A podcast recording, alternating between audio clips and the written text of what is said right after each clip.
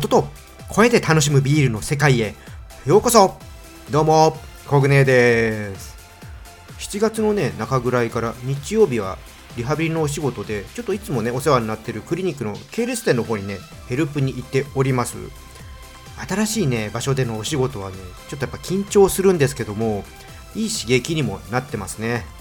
まあ、行くのはね、週1回なのでね、まだちょっとね、慣れない部分もあるんですけどもね、楽しくやらせてもらってます。まあ、違う環境に行くのでね、普段ね、通らない場所にあるね、ブルワリーさんに、まあ、帰りね、寄ったりできるのもね、楽しみなんですね。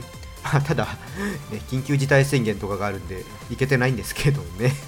あの、なんとかね、タイミングを見て、テイクアウトとかね、そういうので、えー、飲みに行けたらいいなと思っております。あとね、なんかお店のレポートとかもね、できたらいいなとも思っています。はい、じゃあね、それでは今回もね、聞いてビールが飲みたくなる、ビールのことがね、もっと知りたくなる話題をお伝えしていきたいと思いますので、最後までお付き合い、どうぞよろしくお願いします。ビアジャーナリスト、コグネーのビールレディオ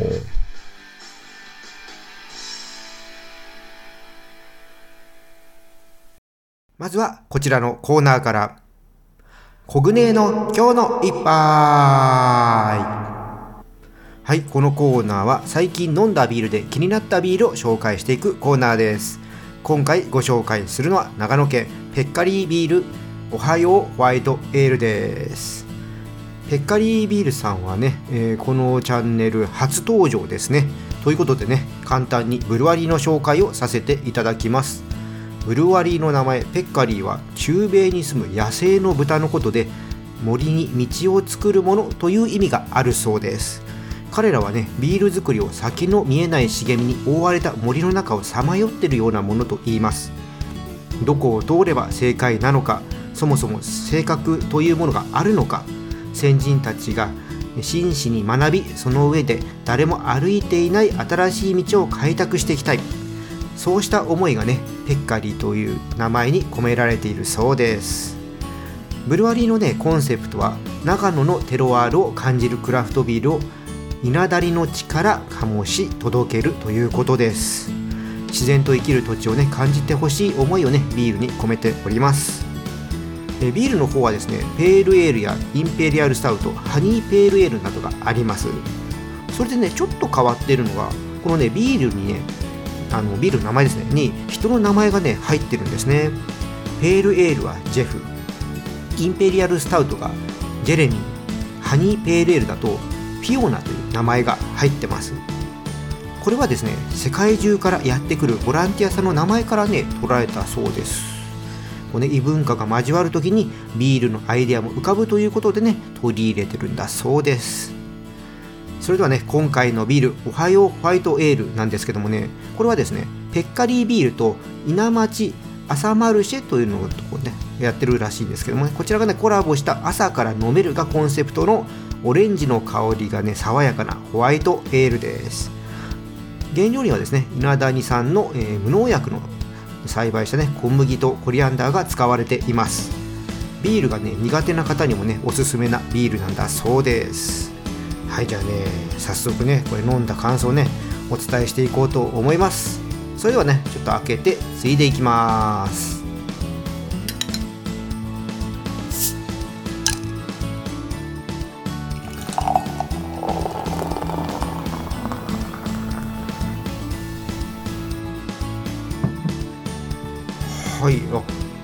色はですねやや濁りのある暗めのね金色をしてますね。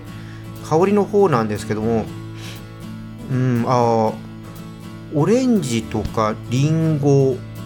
桃のようなね香りがね軽やかにね感じられますね。で味なんですけども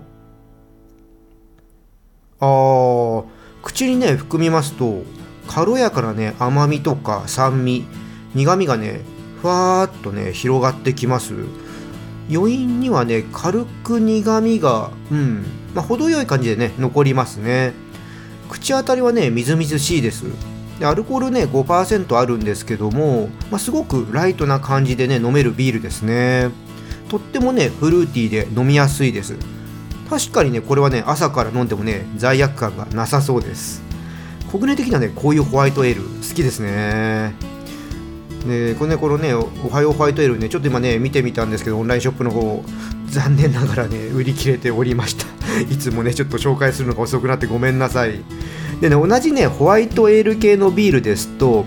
日立のネストビールさんとかあとはね、今有名なところだとね、輸入ビールでヒューガルデンホワイトなんかがあります。こちらのビールおすすめですね。まあ、特にね、ヒューガルデンホワイトはスーパーとかで、結構置いてあるとこ多いので、興味のある方はね、ちょっと飲んでみてください。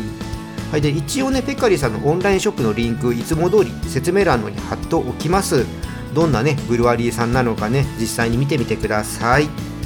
はい、ということでね、今回のコグネーの今日の一杯、長野県のペッカリービール、おはようホワイトエールをご紹介いたしましたコグネのビールレディオ。続いてはビールの部屋です。今回はね今更聞けないビール用語ランビック編です。ついにねこれを取り上げる日が来てしまいました。このチャンネルをねよく聞いてくださっているリスナーさんですとねコグネが唯一苦手としているビアスタイルがこのランビックっていうことをねご存知のことでしょう。まあ一言でね言ってしまうとランビックっていうビールはね酸っぱいビールなんですね。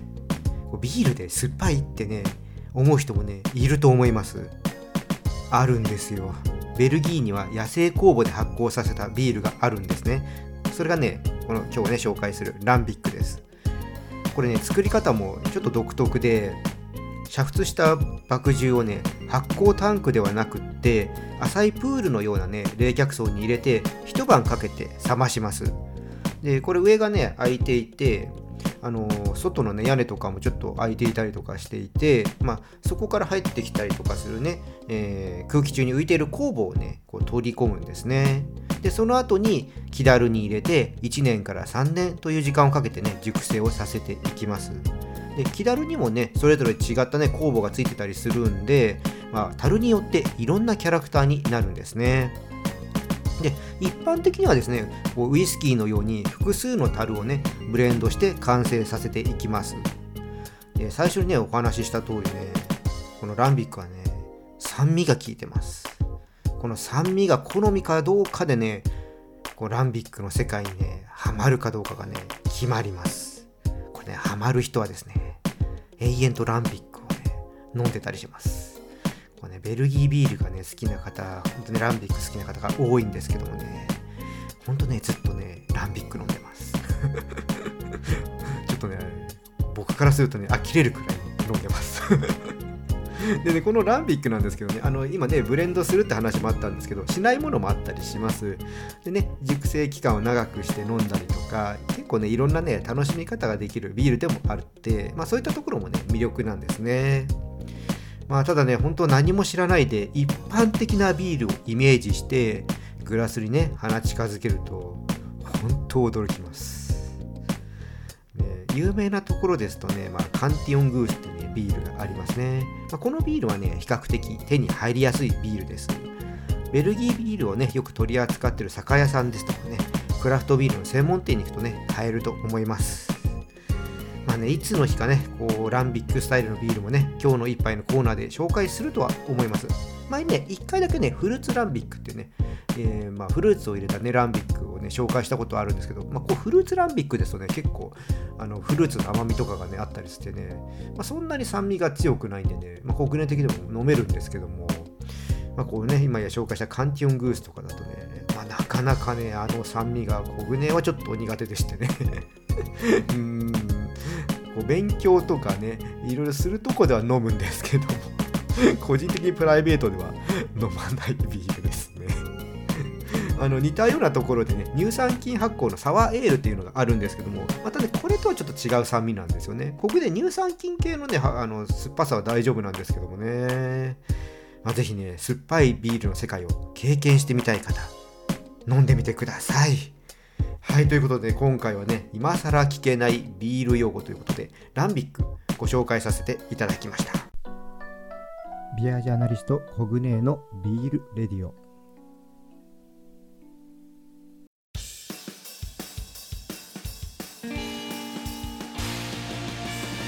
ビアジャーナリストコグネのビールレディオ。今回はいかがでしたか？やっぱね どうしてもあの酸味はね苦手なんですよ、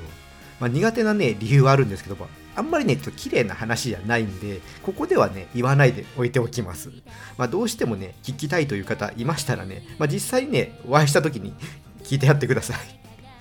本当ねここまで好き嫌いがはっきりするねビールも珍しいと思います。まあ、どっちかっていうとね女性の方がハマる人多い気がします。なんでしょうね。女性の方が酸味を好むんでしょうかね。ああのベルギービールの専門店が近くにある人はランビックスタイルのビールはねあの飲めると思いますのでねどんなビールかねわからない時はね遠慮なくねスタッフさんに聞いてね飲んでみてください。まあいろんな種類はね先ほどもちょっと言いましたけどあるんでねいろいろ聞いてねちょっと飲んでみてみてください。はいじゃあねこの辺りでね今回締めさせていただきます。このチャンネルでは皆様からの感想や質問をお待ちしています。よろしければコメントやレターいただければと思います。またね今日の配信が良かったらぜひいいねとフォローの方よろしくお願いしますそれとね Twitter などね SNS でこのチャンネルシェアしてもらえると嬉しいですはい皆さんねお酒は適量を守って健康的に飲みましょう未成年の人は飲んじゃダメですよ